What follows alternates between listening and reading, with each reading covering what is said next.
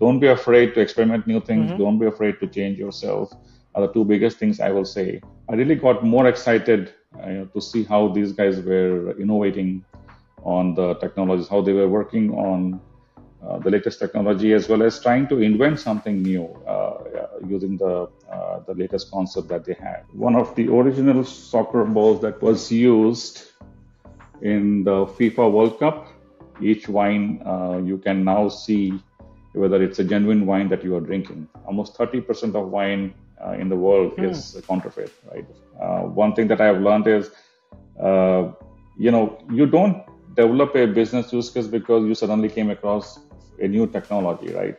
And Anish, you know, this is not just an Indian problem, you know, uh, and like this is a worldwide problem. Yeah, but I think growing up, that experience actually uh, helped me a lot, man. When I look back. Welcome to Masters Decoded Season Four. What was your wake up call? What got you to all of Honestly, how do you overcome self doubt?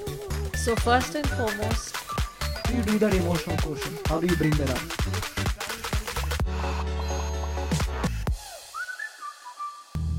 My next guest on today's podcast is Vimal Shukla. Vimal is an entrepreneur, investor, and a philanthropist. Vimal is currently the CEO of Smart Cosmos, an interesting company in IoT and many other areas. In addition, he is a member and a founder of a, a very interesting startup called Family Pro Health focused on elderly care. But there is more to it. If you are a fan of soccer, then you should not miss out this podcast specifically.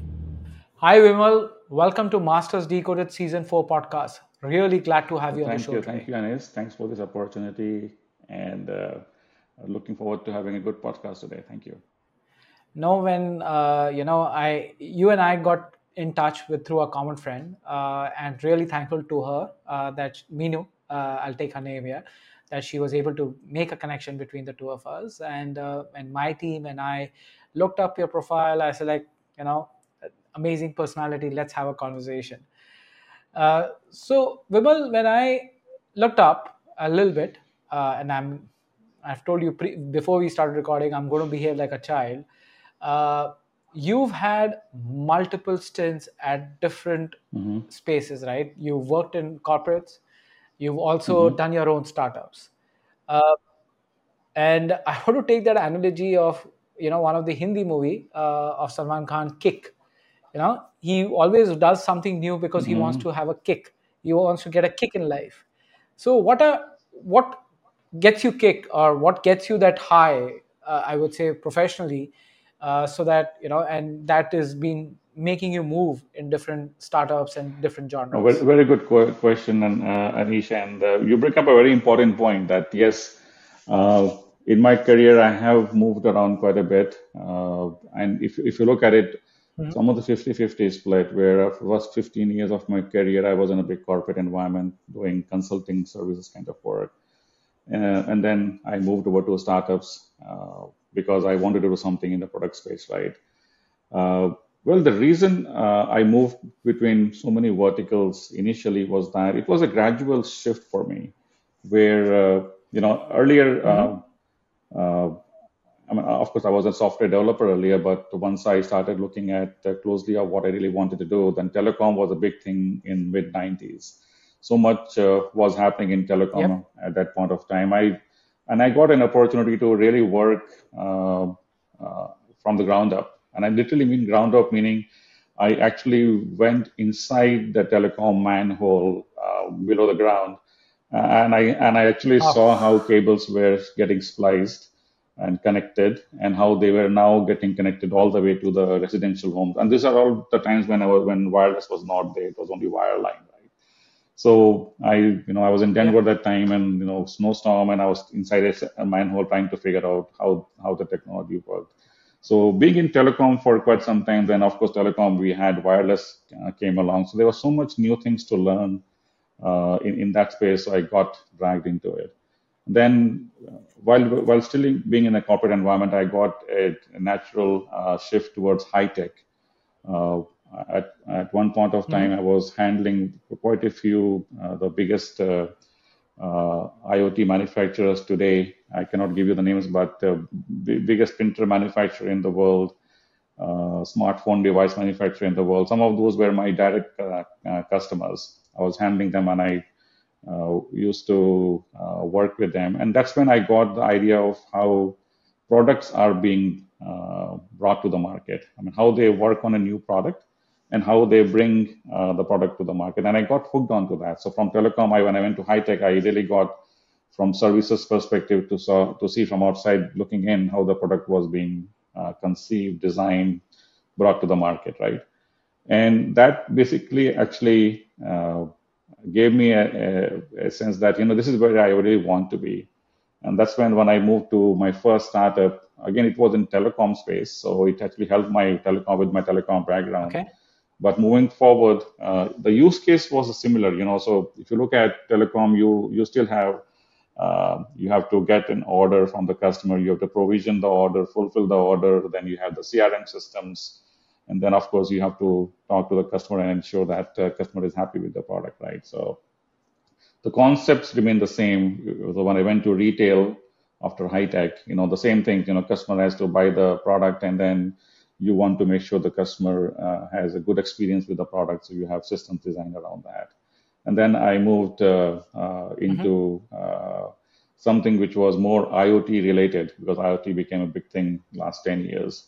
So while still in retail, retail manufacturers as well as the department stores, they wanted to ensure that they have a good track and trace capabilities of the products that they have, uh, the inventory of the products they have, the supply chain uh, that they have. So they started digitizing the physical products. So I got into IoT space uh, through that. So that's a natural progression again, while being in retail. And then just recently started dabbling uh, not only with IoT, while I was still with IoT, I started dabbling with the healthcare because healthcare is a, a big, big area where IoT devices are being currently used wearables as well as the devices yep. where you can monitor your health and other stuff. So uh, then I got into that as well, and then I started looking at the use cases and how we can improve that uh, product that are currently there in the marketplace. So yes, correct to say that you know um, mm. uh, I got into so many things, but I actually got lucky. You know, one thing just le- led to another after every two three years, and I was going to ask you how weren't you lucky was. to be there and, and, I, I, definitely consider myself very very lucky that in the last 20 years the technology has changed so much 20 25 years and i just happened to be yeah. at the right place where things just naturally moved uh, i was working in one area and i suddenly found that that particular thing can actually be utilized in another vertical yes i did not know anything about that vertical and but yes over time i understood what the basic fundamentals are and the basic fundamental is uh, you have to take care of your customer, right? It always whatever vertical you work in, customer is the king. You know, if you don't, yeah. you know, uh, do anything for them, then you you cannot uh, get a new product in the market, or you, your product cannot sustain itself, right? Uh, the customers give you the feedback. Agreed. So for you uh, for you to enhance any particular product, you know, a lot of time the customer themselves give you the ideas how to enhance the product, right? And then you have to enhance them. So all these verticals, customer is the king, and as as you know, you are closer to the customer, you get new ideas to work on. And definitely, I was very lucky to uh, keep that common goal and then work towards see how uh, you know how each uh, product or each vertical treated the customer and how we can uh, make sure that they have good experiences with them. But it's also interesting now when I what I what you just said when I look back things start getting connected and this has been so common with every person mm-hmm. i've bought on the show right? That they never planned for where they were where they are right now. And yeah. i'm sure you never planned where you are right now that you would be doing this. But when you look back it all seems connected. Like the telecom to the high tech to retail to rfid and iot and you know all these things are kind of connected right? They are like you laid a seed and that tree started growing and the branches uh, started growing but the roots kind of went on into different directions but they all exactly. were kind of connected to that soul or to that tree right yeah. which is you in this case now you know I, I, and i just want to ask this question because you've been in the industry for so long you have that kind of an experience this is a challenge of today's youth uh, and most of the engineers you you are an engineer from one of the premium institute in india uh, they don't know where to start or they doubt themselves that or they don't want to do a job which they have got into like you said you've entered a manhole And i know, many engineers and i know a lot of new folks who are graduating if i tell them enter a manhole or pick up a broom and broom they will have serious concerns you, i'm sure you've seen those young individuals yeah. around you as well i don't know if you know but i started my career in mcdonald's i have broomed i have mopped i have cleaned toilets i have oh, made oh, wow. burgers i've done everything under what what a oh, McDonald's wow. employee wow. does, as an example, right? Right. So uh, all of us have be, have our own share of stories, right? But if I look back, what I did exactly. helps me today, right? It's not that I cook cook better burgers, mm-hmm. but the point is, it helps, right? Now, if you are sitting today looking back how things have been connected and how lucky you have been, and yeah. luck has played a flavor uh, in your career what advice will you give to the young yeah my, my biggest advice would be don't be afraid to experiment new things i mean uh, yes it's pretty common for graduates when uh, when you come out of college not to not know what you really want to do right? It's pretty common. I've seen so many you know, mm. people very few people i've met uh, actually know what they really want to do but most of them don't. And it's it's okay to to take some time try different things and don't be afraid to to try them, them out and then see what really excites you what you actually think you would be passionate about working and again that may be the thing at that point of time and again and it will change later on because things do change in life. So don't be afraid for the change as well. So don't be afraid to experiment new things. Mm-hmm. don't be afraid to change yourself are the two biggest things i will say uh, the, the, the, youth today should should look at. And uh, uh, you know always good to experiment new things because that opens the way for for for your mind to really look at new new things that you would want to put your mind to as well as work towards and so those are the two uh, uh, things I would tell the youth today. You know, please try everything uh, that you think you would like to do, and don't be afraid. And that's what it is. But how long will this ex- should this experimentation last? Should it be for lifeline? Like I know you started a company last year and you're experimenting with it, right? You started mm-hmm. because of a necessity, and we'll talk mm-hmm. more about it, what that is. But you are still experimenting. You are an experimenter. Yeah, yeah. Right? The way I look at it, you today. So should experimentation continue for See, life? it depends on how long you want to take it. Uh, it, it, also depends on your, uh, you know, everybody is different here, uh, Anis, right? So uh, their their own uh, idea about how long they want to be in is uh, is up to them. I typically, when I look mm-hmm. into any particular startup, I, I in my mind I have a vision of two to three years at least. To first year to at least ensure that I have the good product roadmap as well as what I really want to bring to the table, right? Uh, so sometime in between, in the first year, uh, the product uh, will start getting developed. Typically, will take six to eight months to launch the minimum minimum viable product, right? And then once you have that, then you start testing it out with it with a, some kind of target audience or, or a pilot or something, which will again uh, possibly run for anywhere from three to six months to, maybe a year, depending on the product, right? And then the next phase is to really go to the market and see what's the reaction of the market uh, to the product that we have brought in. So, in my mind, uh, all the uh, two or three uh, companies the last few months, I have always said that I need to be invested for at least two to three years. The initial business plan that we prepare is always there to uh, at least have the uh, funding for, for, for that much amount of time. And at the end of second year, we, we take a look at what's working, what's not working. And again, it's a iterative process. Not everything that we start with initially pans out. You, it's always changes, always. So to answer your question, I would say, uh, and and this happens for for the uh, for the people that you are starting their career too as well. At least give yourselves two to three years because first year you are just trying to learn that particular technology or the product or the vertical. Then the next year you try to see whether it excites you. Talk try to see where all you can go with, with that particular thing. And then if you like it, you continue to stay. If you're not, then you try to see what else you can uh, do with, or you can do a combination of things as well. So that would be my my answer to yeah. your question. Two to three years is, is a reasonable time to look at doing for both the scenarios. Interesting. So, what prompted you to leave your corporate stint, and I call it a drug, what made you leave that drug, which is a salary every month, uh, and join a startup or continue to do your Yeah, I mean, I was in uh, in the corporate world for more than 15 years, uh, and then uh, uh, it was more a consulting organization. Uh, not more, it is a consulting organization. And uh, yes, although I was working in telecom and high tech in the later phases, but uh, ultimately, I thought, you know, I, told you when I w- went into high tech, the product bug hit me and uh, when I started working with Hmm. uh, some of the big product companies here, I really got more excited uh, to see how these guys were innovating on the technologies, how they were working on uh, the latest technology, as well as trying to invent something new uh, using the the latest concept that they had.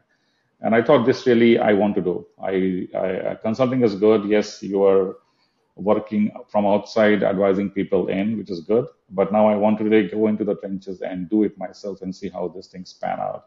So that's when you know uh, that's how I, I decided to move away from a comfortable salaried job to a startup environment. Uh, uh, you know, uh, to to at least and again I also gave myself two to three years initially that you know okay if it does not work then of course I can always go back to the consulting work that that will always be there that cushion I always had because I had the 15 year plus years of experience uh, but you know, it, it just panned out. You know, the first company we sold it in five years.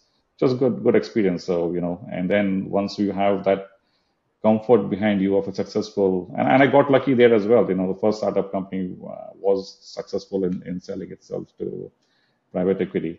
And uh, then, you know, then it basically gives you the Nice. convo. I've done it once. Let me try a couple of things more, and then uh, uh, yeah, that's that's what uh, happened with me, and I think uh, overall, I'm pretty happy with how uh, I'm now working with products and trying to visualize what we can do here in this space. Very nice. Uh, Vimal, switching gears a little bit, you have a nice bookshelf behind you. Thank you. Uh, which was your favorite Oh, book? there are a lot of them, but uh, the uh, the one I like the best is uh, uh, the the inventor, the great inventors, Walter Isaacson, and uh, it talks hmm about the history of uh, inventions from 1800s till to, to Microsoft, I think, yeah, till Microsoft. I read it about two three years back, but it Wow. really talks about how how uh, what we are seeing right now started uh, in 1800s with the uh, the computing uh, history. You know how you know people got into uh, building some big you know a, small computer used to be this room size right so how the concept came along and Yep. then how you know things were progressing you know i, I got to learn why we call a software bug which i had never knew that uh, the term came from actually a bug because bugs will they, they will run this program at the night and morning they'll find the program has not run because there was a bug which came in the room that last night and spoiled the circuit and they had to again rerun everything and that's where the software definition of the bug came in so just seeing Oh, I, would- I didn't know that story. yeah, That was yeah, that was uh, yeah, that's how you know why it Okay. is called a bug is because literally they there will be a bug that will come into the room and it will probably do something which will uh, uh, short circuit something and the and the program will not run and then this guy have to reassemble everything. So I mean it was it was a nice I, I would encourage that book for any en- engineer may, may not be a computer engineer or electronics engineer but it shows how technology has evolved right from grassroots and uh, and the thing is the the con- the basic concept is still the same. You know you may have now supercomputers and all but if you look mm, at it down at the chip level it's yeah the chip has improved and uh, and uh, uh, electronic circuitry has improved. Now you are able to do things faster uh, at much uh, smaller space. Uh, but uh, the basic concept is the same. So i really lo- love that. That's one of my favorite. And uh, I also have a couple of other interesting uh, books, but uh, that one is my favorite. hmm, nice, nice. Well, uh, there's something else hmm also on your bookshelf, uh, and I see a soccer ball. Uh, I would love to call it a football, uh, but uh, you know, football can be confusing for a lot of your American friends. So I'll call it a soccer ball. Uh, uh, you know, and in, in India and Europe, we all call it football, uh, but not in America. So, what's so special about this? Yeah, in fact, let me just bring it up here and show it to you guys. Uh, it is, Sure. one of the original soccer balls that was used in the FIFA World Cup. Can you see it? Oh, uh, in the FIFA World Cup in 2018. So one of my previous uh, companies that um I was working for, they actually uh, were one of the pioneers in digitizing the soccer ball. So what we did was uh, there is a uh, chip that we have installed in the soccer ball, which provides real-time information uh, through the scanners that are across the stadium.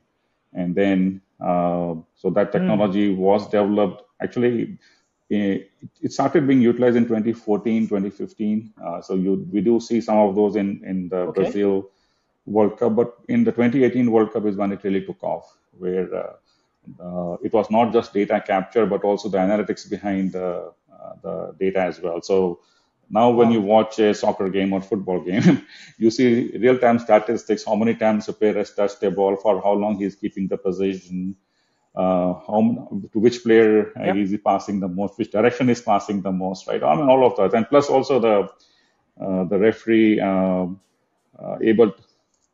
So we understand the ball aspect, but how do you map it to the player? Do the players also have a chip in their shoes yes. or how does So that work? this company that we worked for, so you have uh, uh, chips in, in your soccer shoes, you have chip in your uh, in your uh, uh, jersey as well. So each and every player player Wow. uh, is is is tracked in real time through those similar uh, uh, similar sensors. So uh, every time a touch happens, then it actually gets recorded uh, there as well. So uh, so combination of this technology with the the uh, video cameras that that are there has actually improved the game of soccer uh, pretty uh, pretty good. I think it become more enjoyable when I watch the statistics, especially the last World Cup final. I mean, I was in India that time. I really loved the the love that and, and yeah, Qatar World Cup. And I was telling uh, people who are watching with that, you know, the soccer ball that is being used is uh, something that uh, uh, we help to to get the data from. Of course, the analytics is is, is being done by other big uh, uh, big companies uh, uh, around the globe, but the actual digitization of the soccer ball was something that uh, my previous company actually worked with, and uh, uh, that is again a very good use case about how IoT uh, can be utilized in, in many ways. So you see some other uh, artifacts there. So Smart Cosmos, one of the companies that I am uh, I'm right now CEO of.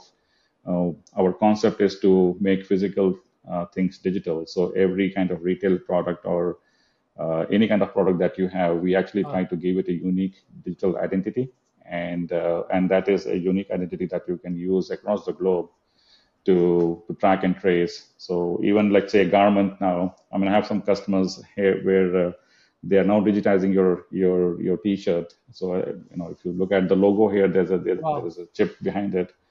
You can wash that wash it for up to eight thousand Okay. washes. It will not uh, uh, it, will still work. Yeah, it not go bad. And then you can now, since it digitized, you can start looking at it from where it started. So let's say it was manufactured in, in Vietnam. So from Vietnam, whenever uh, when it was the manufacturing site to the uh, to the courier or the shipping, plus your your warehouse to your uh, uh, retail outlet store and and the consumer. So my company, you know, Smart Cosmos actually has the track and trace for some of the sub- major suppliers. Uh, we are actually working with them and helping them in there in there. And but the biggest thing is we help uh, make physical things digital. And uh, soccer ball is just one example. You see also see a wine bottle there, same thing. Each wine uh, you can now see whether it's a genuine wine that you are drinking. Almost 30% of wine uh, in the world Hmm. is counterfeit and you can't yeah you can't uh, make a you, you you know wine is such a such a thing that you know only wine connoisseurs can actually distinguish the taste of it so now yeah if, If they've had it if they had it if they've had it even spirits even Yeah. uh, lot lot of nice scotch uh, bottles are counterfeit as well so uh, I'm a big Scotch. Uh, I like Scotch, so uh, I when I when I had some of th- sometimes I can see that it's not the genuine one. Now people are actually using manufacturers are using our technology for some of these use cases where you can digitize it at the at the point of manufacture, trace it along the supply chain, Hmm. and if uh, somebody is counterfeiting it, then you can uh, find it out. So the beauty of it is, you know, let's say the soccer ball, let's say, you know, somebody can come back and say this soccer ball is, uh, how do you say that this is a, a genuine soccer ball, right? So all somebody will have to do is uh, find this uh, Bluetooth that I have here. Just use your cell phone to tap it, and uh, so you can see uh, the result will come shortly. It says, oh, so now it shows me on my cell phone the exact soccer ball, and now I can Wow. see more details about the soccer ball on this. So now I know that this is the genuine soccer ball, and same same concept with other uh, products as well, where you can uh, tap it. Yeah, I see those wine bottles behind Yeah. you and all of that. Mhm. But I have a question on this. See, the soccer ball and its linkage with the shoes and the jerseys is a very interesting use case, right? But when you get into other products like a wine, you know, and I, this idea just came up to me today.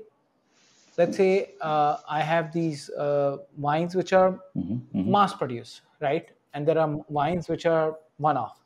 Now, this use case may not be good for one off, but let's say if, if it's mass produced, uh, and I, I don't drink, so I will not be able to, and I don't want to take a Mhm, name which may mhm. be wrong or incorrect, so I will leave it to that. But let's say today, you know, just a sparkling bottle of Proud Sauce, right? Uh, Mhm, if you can mhm. see it on my screen, uh, if I have a RFID, not just an RFID, but from an IoT perspective, if the bottle starts reducing the content because you know I'm drinking it, right?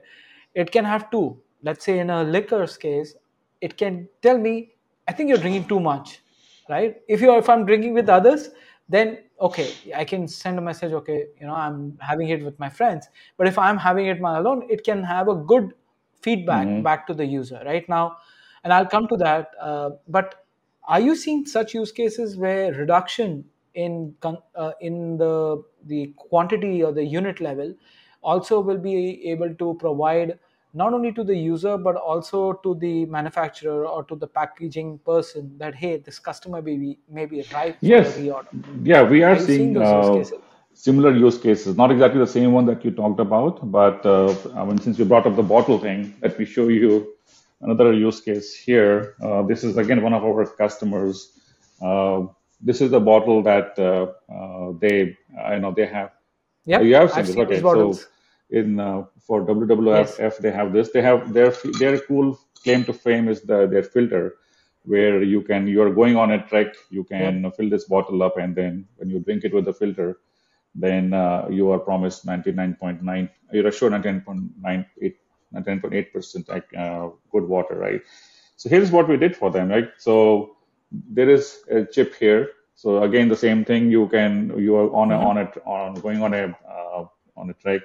You can uh, uh, you know you have this bottle with you. You have filled it up, but uh, now you want to see uh, where is the nearest filling station. So now, first of all, you you tap you you tap the bottle you get uh, the bottle's uh, web page, and now it will show you where you can fill it up. Uh, the point where you can fill it up, whether water is good or not. You can other use cases in terms of how the filter is, uh, how long the filter is going to last. Like in this case, it, I think it's thousand uh, thousand times you can use it. Of course, depends on the water quality as well. So it now keeps a track of how many times the bottle has been filled up, and if it is more than 500, then the manufacturer gets a thing that yeah, this guy is due for another filter for for you, and you can reach out to them.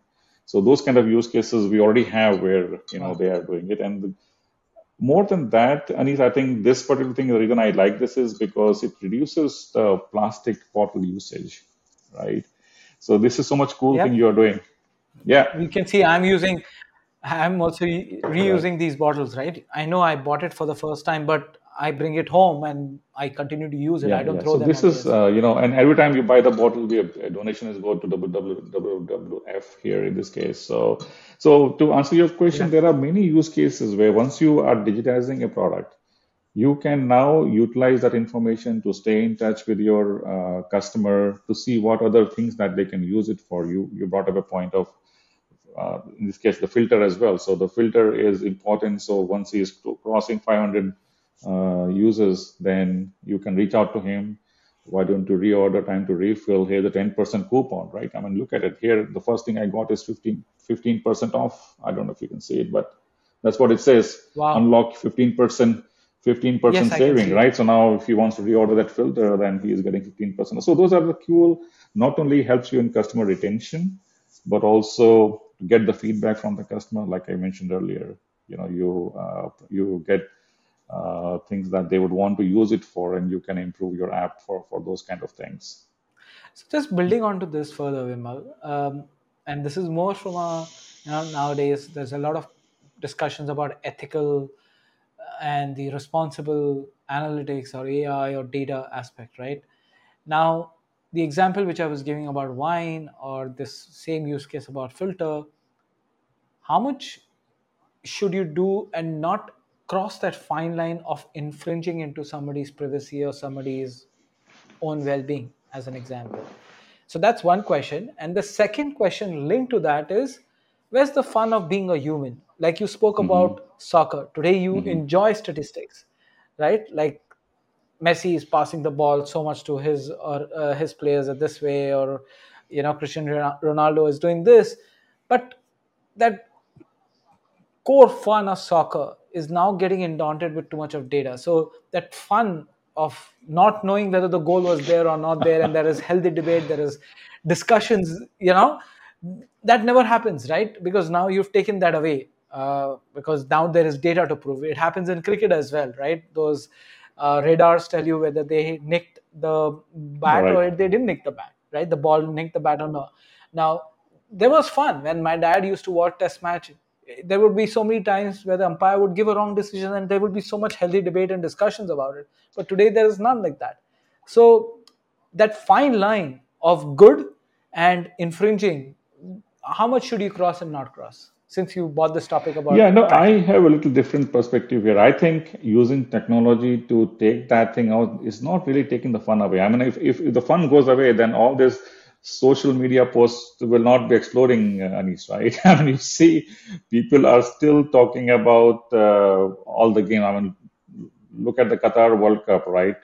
Uh, 20 uh, uh, last year. So people are still talking about the game. There are so many social media posts about the storylines uh, for, for, for the game as well. So now the yes, you know, you're not talking about things that uh, you know you believe actually happened. So because there was no technology to prove it, but now you actually have uh, you know, good data to uh, argue on some other aspects of the of the game, right? Why did not Messi uh, uh, come out uh, and then uh, you know some other substitution was being made? Uh, they, why did the other player came come along much earlier in the process, or they fault the coach for some strategic decisions? So there are other topics that are also very very fun related. So I would say the decision now has moved from uh, uh, the, argument has moved from uh, what it used to be to be more strategic argument or based on data.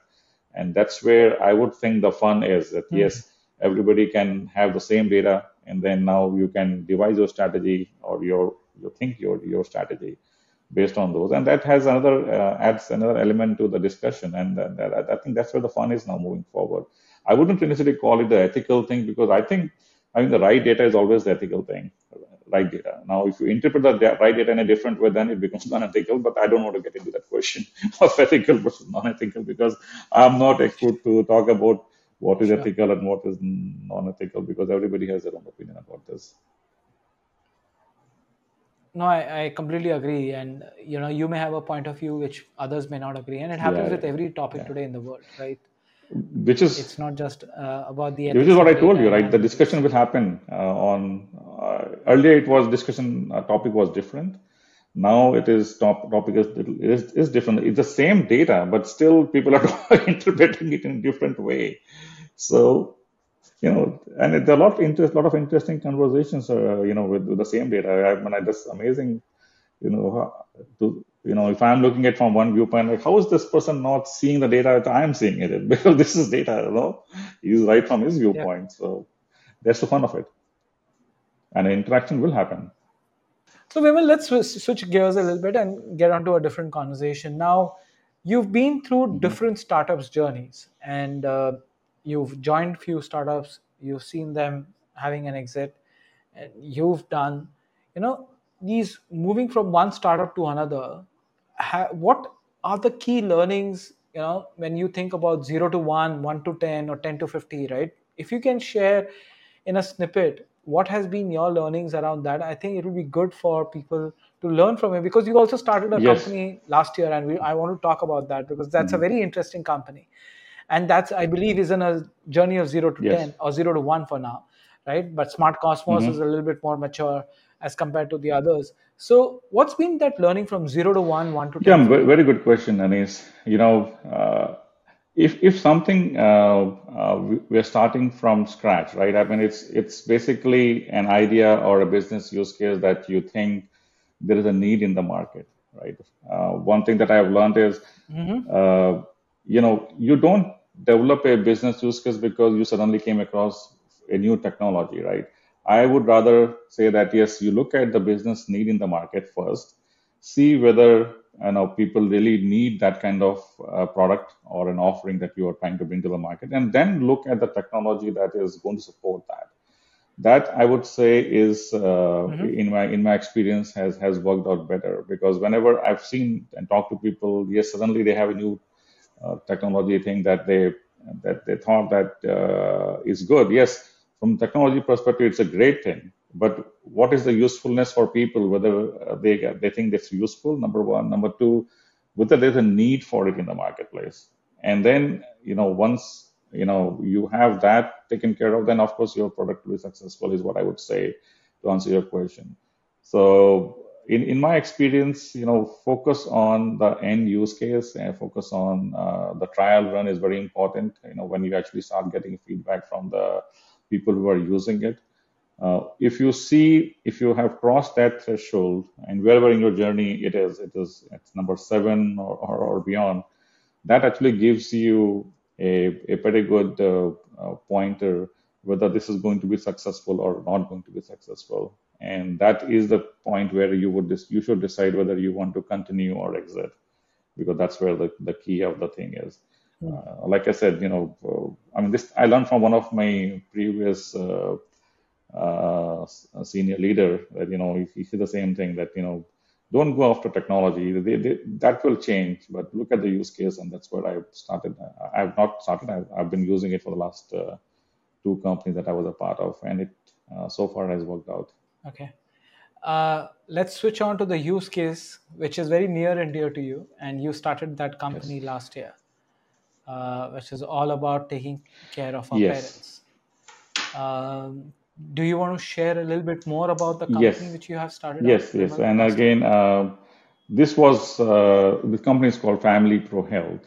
And uh, Uh, this idea came to us uh, from, uh, from from my own experience. Uh, like my mom is alone uh, in India, and uh, she calls me Hmm. and uh, tells me that she's not feeling well. But uh, that's it, and I'm supposed to figure out sitting here in the U.S.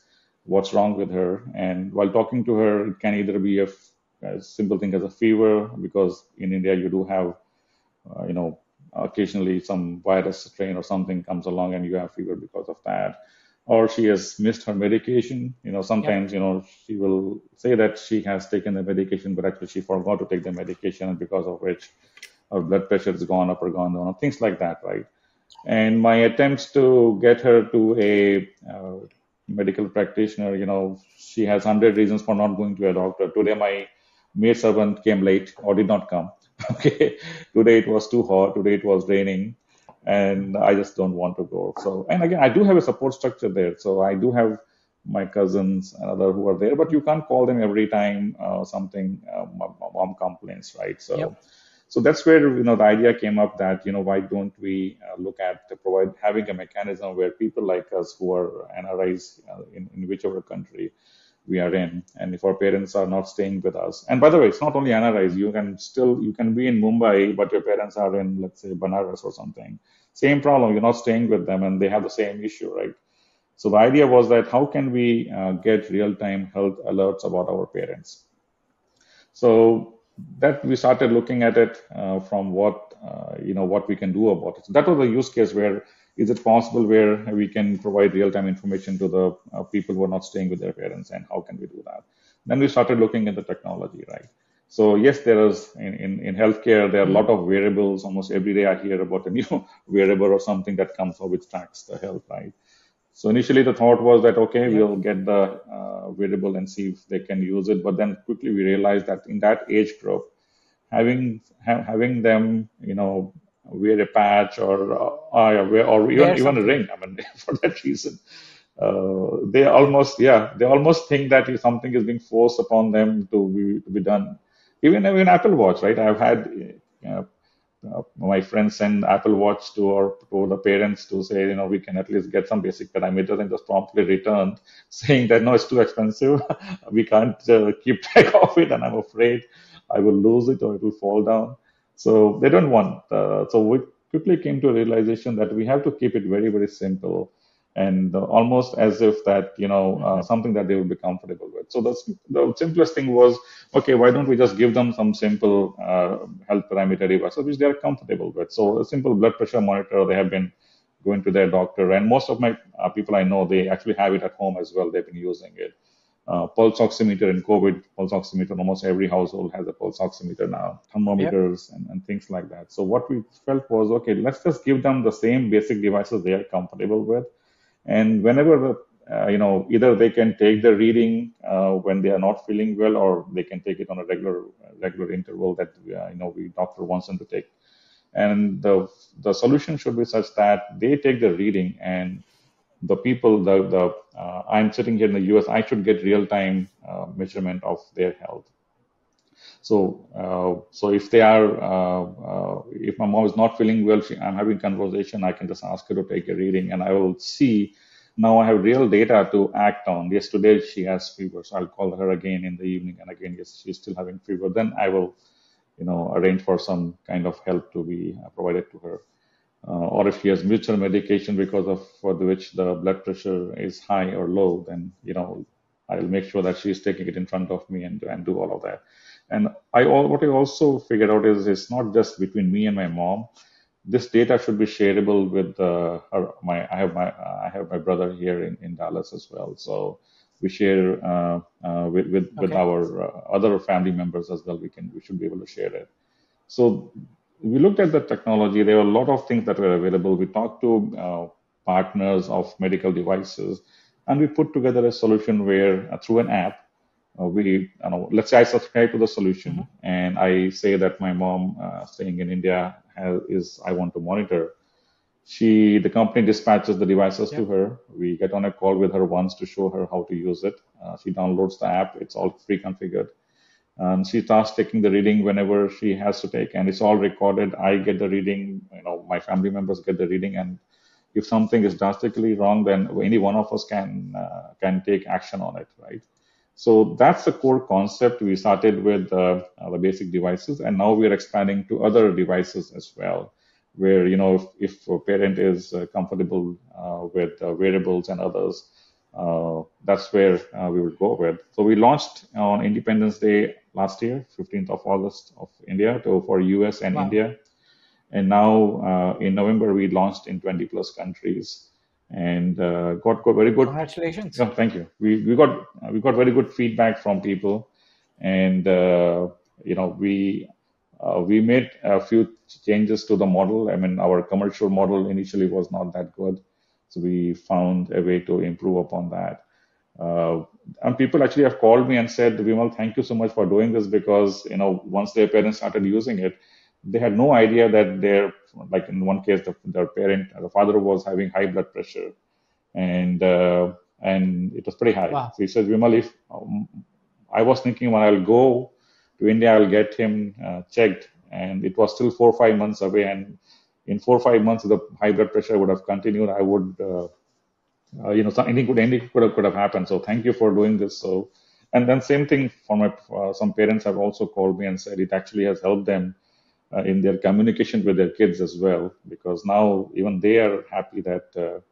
Uh, real-time data is being captured and shared with uh, with everyone. So everybody seems uh, to think that yeah, they are taking care of of them, or even though they are not staying with them. And Anis, you know, this is not just an Indian problem, you know, uh, and like I said, it's not only problem. yeah.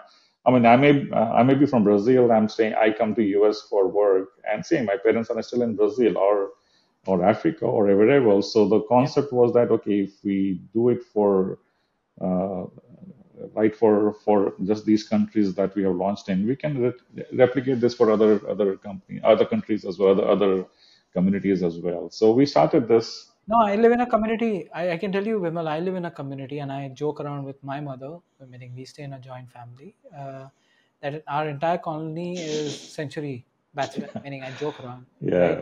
You understand? They are all uh, elderly. Uh, all their kids have moved out. Uh, some are still in India. Some are still in Mumbai, where I stay, but some are uh, completely out in different parts of the world: New yeah, Zealand, Australia, yeah, US, UK, right? And I have seen when they've had certain issues, you know, the first protocol, you know, because there are few of us, I still like to call myself young, few of us are still there living in this colony, about four or five of us, hmm hmm we'll run first, right? But then we try to get in touch of their kin so that you know the decisions need to be taken hmm by them not by us right? We'll do whatever it is required to do it and there have been multiple situations unfortunate situations uh, where we had to get involved. But no i think the service is so required yeah, right now yeah, worldwide not just here.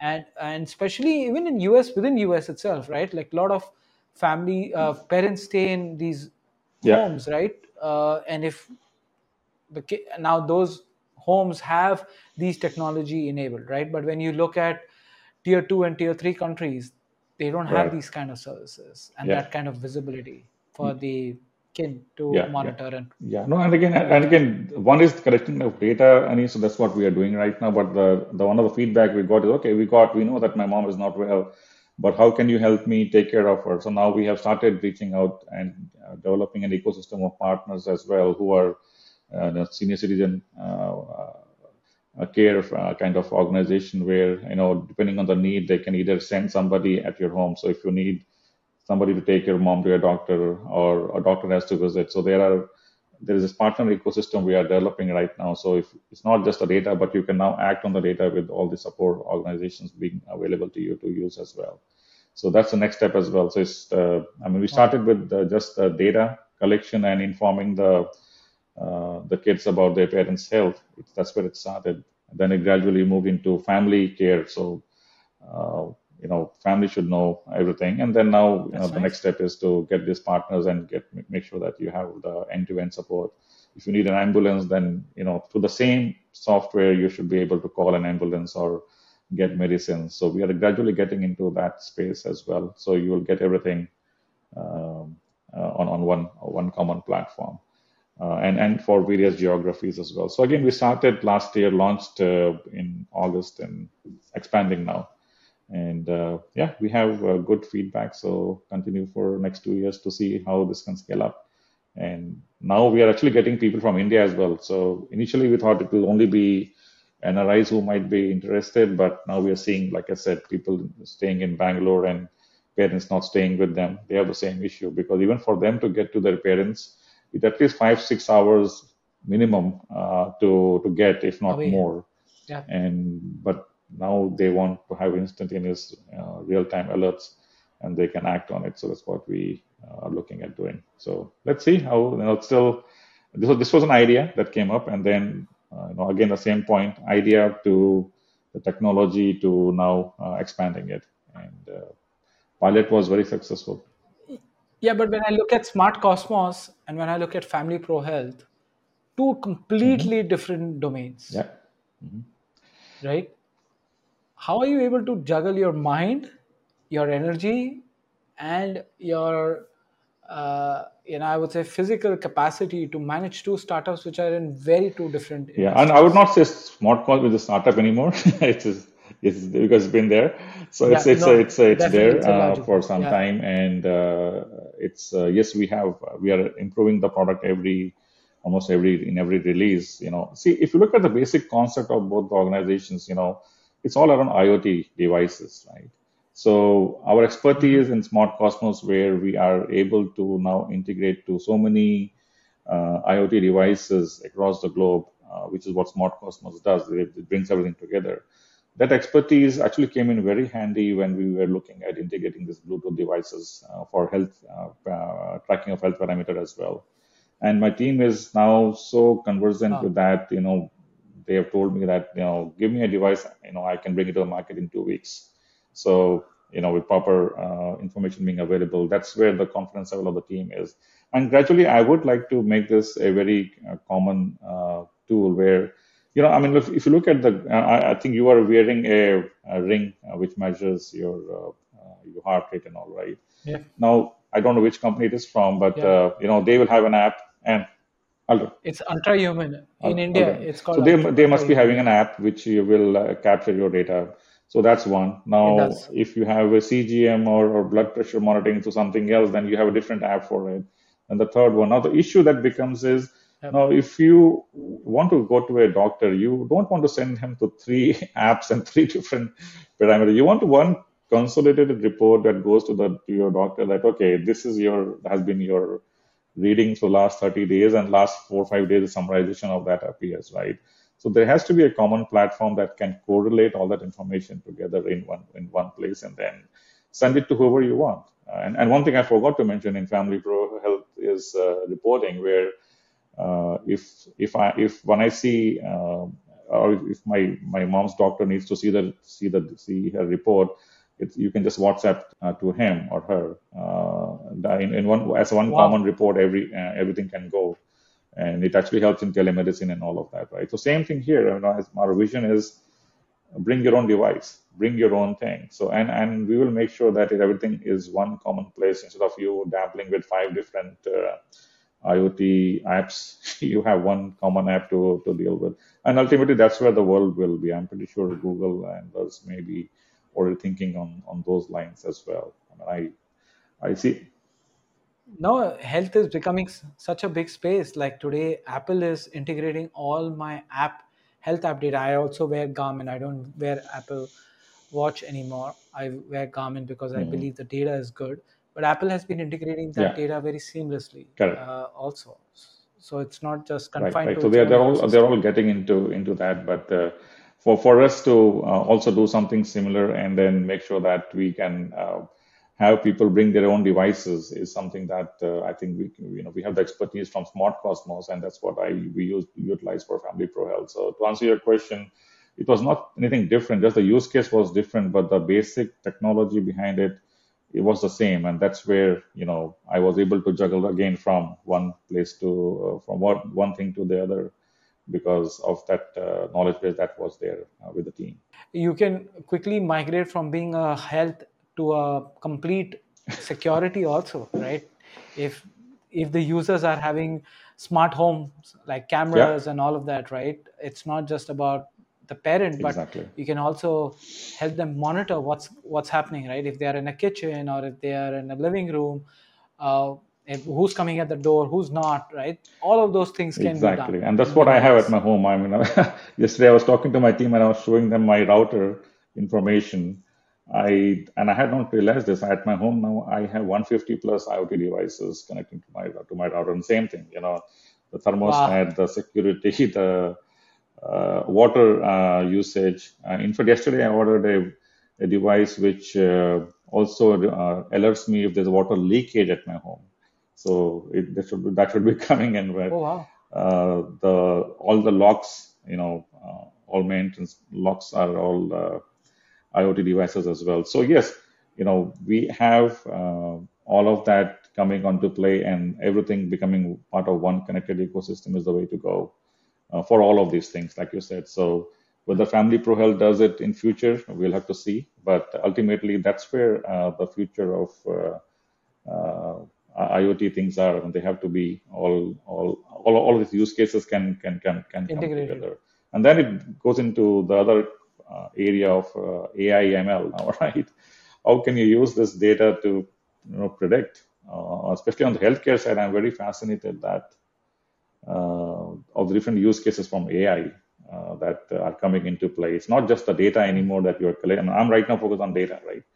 But uh, how to use Yeah. that data actually becomes so important. This today, if I may digress a little bit, uh, there was an article in Washington Post today about how uh, AI uh, model that uh, a company has developed is actually helping to predict uh, uh, rheumatic uh, heart condition. And this is pretty prevalent in in Africa Wow. and Uganda and other places where you know we have simple thing called strep throat, right? You know we have when we are growing up, you know we had multiple times. I had, at least I also had it. we used to call tonsils or whatever, right? So even a simple Yeah. uh, fever that uh, if it happens regularly over a period of time can lead to rheumatic uh, heart condition. Now, if you have been collecting the data for for for uh, you know for, for people, and uh, if you if AI has that condition, then it can predict that yes, you know you have had it so many times, and now you should like get your heart checked number one. And number two it also predicts that you know the medication you know don't have to really go in for surgery. You can actually you know almost uh, uh, proactively you know solve the problem that you are have it in, in african and some other countries where almost i'm told uh, 5 to 10 percent of the kids actually have this condition and all they need is to start collecting the data Wow. using some of these iot devices and then somebody to collate that. And ai is a big big play into that. Something similar image images right? I mean, ai is able to look at the uh, ultrasound images and do the prediction right? It's huge. It's so huge uh, you know I'm, I'm fascinated Yeah. by what the possibilities with that. You know, just you know, it's been a fascinating an hour, almost an hour long conversation, Vimal. But I have one last question for you, uh, or a Mhm, thought. mhm. I want to ping your mind for that. You know, I often think that where we are today is because what we've been through our childhood. Do you see some parallels which, you know, you switching, you moving on, uh, things? Uh, is there any parallel from your childhood which you can link it back? Uh, wow okay now you really have asked me the tough one but yes i think uh, see when i was growing in india right and uh, my father was a banker Mhm. and uh, uh, till my high school uh, i actually changed uh, nine schools Wow. uh, so almost like almost every year was a new school and uh, I almost used to complain to my parents that please let's at least you know allow me to uh, stay for at least two to three years, if not more. But yeah, he was cutting transfers, and you know even within transfers, first I will when I go to a city, I will be in a smaller school, and then I'll go to the bigger school, and all of that. So that's why I had so many schools. But I think growing up, that experience actually uh, helped me a lot. Man, when I look back, is I'm I have become uh, uh, pretty good in adapting myself to the changes. Hmm. And uh, because I went through that in my childhood, you know, uh, I can relate to people. I, I can sit down somewhere and talk to somebody as if I know him for from ages. And my wife complains uh, to me a lot of times when I'm in a, in a flight with her. I end up talking to my next passenger more than with her. So, and she says, "You're talking to him as if you know him from ages." I said, "No, no, no. It's not. It just it comes natural." Yeah. So it, it, it so two things here. Changes uh, i can adapt very well. Uh, when i became a very people person because every school i went to uh, I, when i changed i had to really uh, adapt myself to the new environment and a new mindset of the, uh, of the of the kids around me and to see how can i gel with them right? So then it was not i mean i can't change them but i will change myself. So Yeah. that process that i underwent uh, when i was growing up actually uh, is, is actually helping me now. I think uh, is is over the years. Uh, uh, to me, change become a very uh, without even realizing I changed. Sometimes you know it's it's uh, it's almost uh, got into my DNA now. Hmm. So earlier I used to complain to my parents about why you know it was you know, why did it move so much, but not anymore. I think I realized that fate had uh, you know it was a good thing and that I did all of that and then you know I have become a person that I am right now. So Wow. um, I can do all of this because of that background. So thank, thanks for asking that question. I mean, you really stumped me, but this I think is what it is. Now, Vimal, on that note, thank you for taking your precious time out. It's been an absolute honor and privilege to have a conversation with you. And I would like to wish you all the best with your new startup, which is Family Pro Health. I'm sure you are doing a lot of good by enabling a lot of children and the parents both uh, to you know be connected uh, and more importantly, uh, be aware of what's going on in each other's lives. So, um, thank you for doing that on behalf of everyone. No, thank, no, thank, thank you, uh, Anish, for having me today on on this podcast and. Uh, a wonderful conversation I had. I'm feeling so relieved talking to you. I don't know, uh, you know, a lot of things that I talked about. Uh, I'm feeling so good about uh, talking to you today. So thank you again, and look forward to you know be in touch with you and do much more. Definitely.